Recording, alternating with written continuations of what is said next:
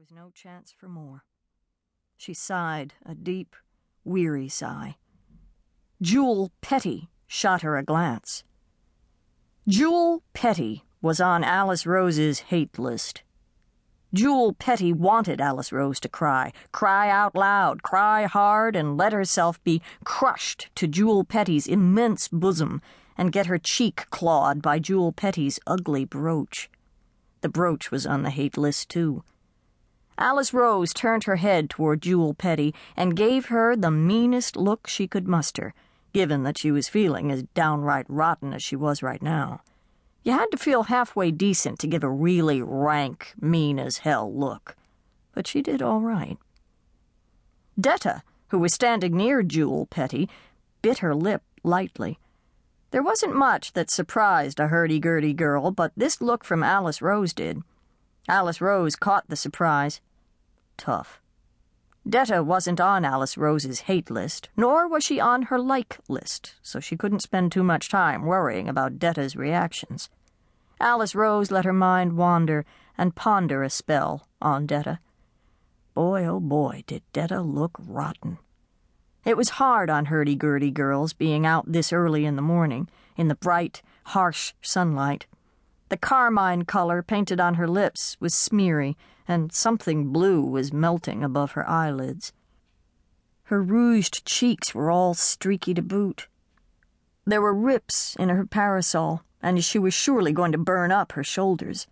A hanky was stuffed in the neckline of her dress to cover the fleshy little crack between her breasts. It was very nice of Detta to do that, Alice Rose thought, because she knew that Detta's chest was her best feature. The rest of her had really gone to the dogs. She had deep lines and scrawny arms, and her dyed hair looked like a hay bale caught fire. Detta had definitely seen better days. And that dress! The ruffles were in tatters and now covered with this ugly, gritty dirt. They looked like mashed up animal guts, a dusty mauve. To top it off, her beauty spot, all the hurdy-gurdy girls pasted them on, had slipped over to her ear. The minister's voice droned on. To everything there is a season and a time to every purpose under heaven.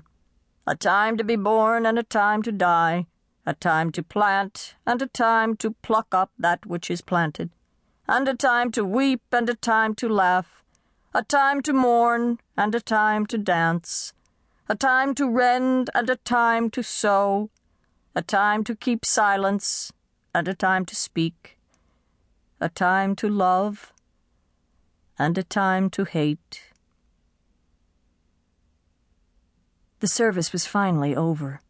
Alice Rose slipped her hand into her father's, and they walked out through the small group of people, all dabbing their tears.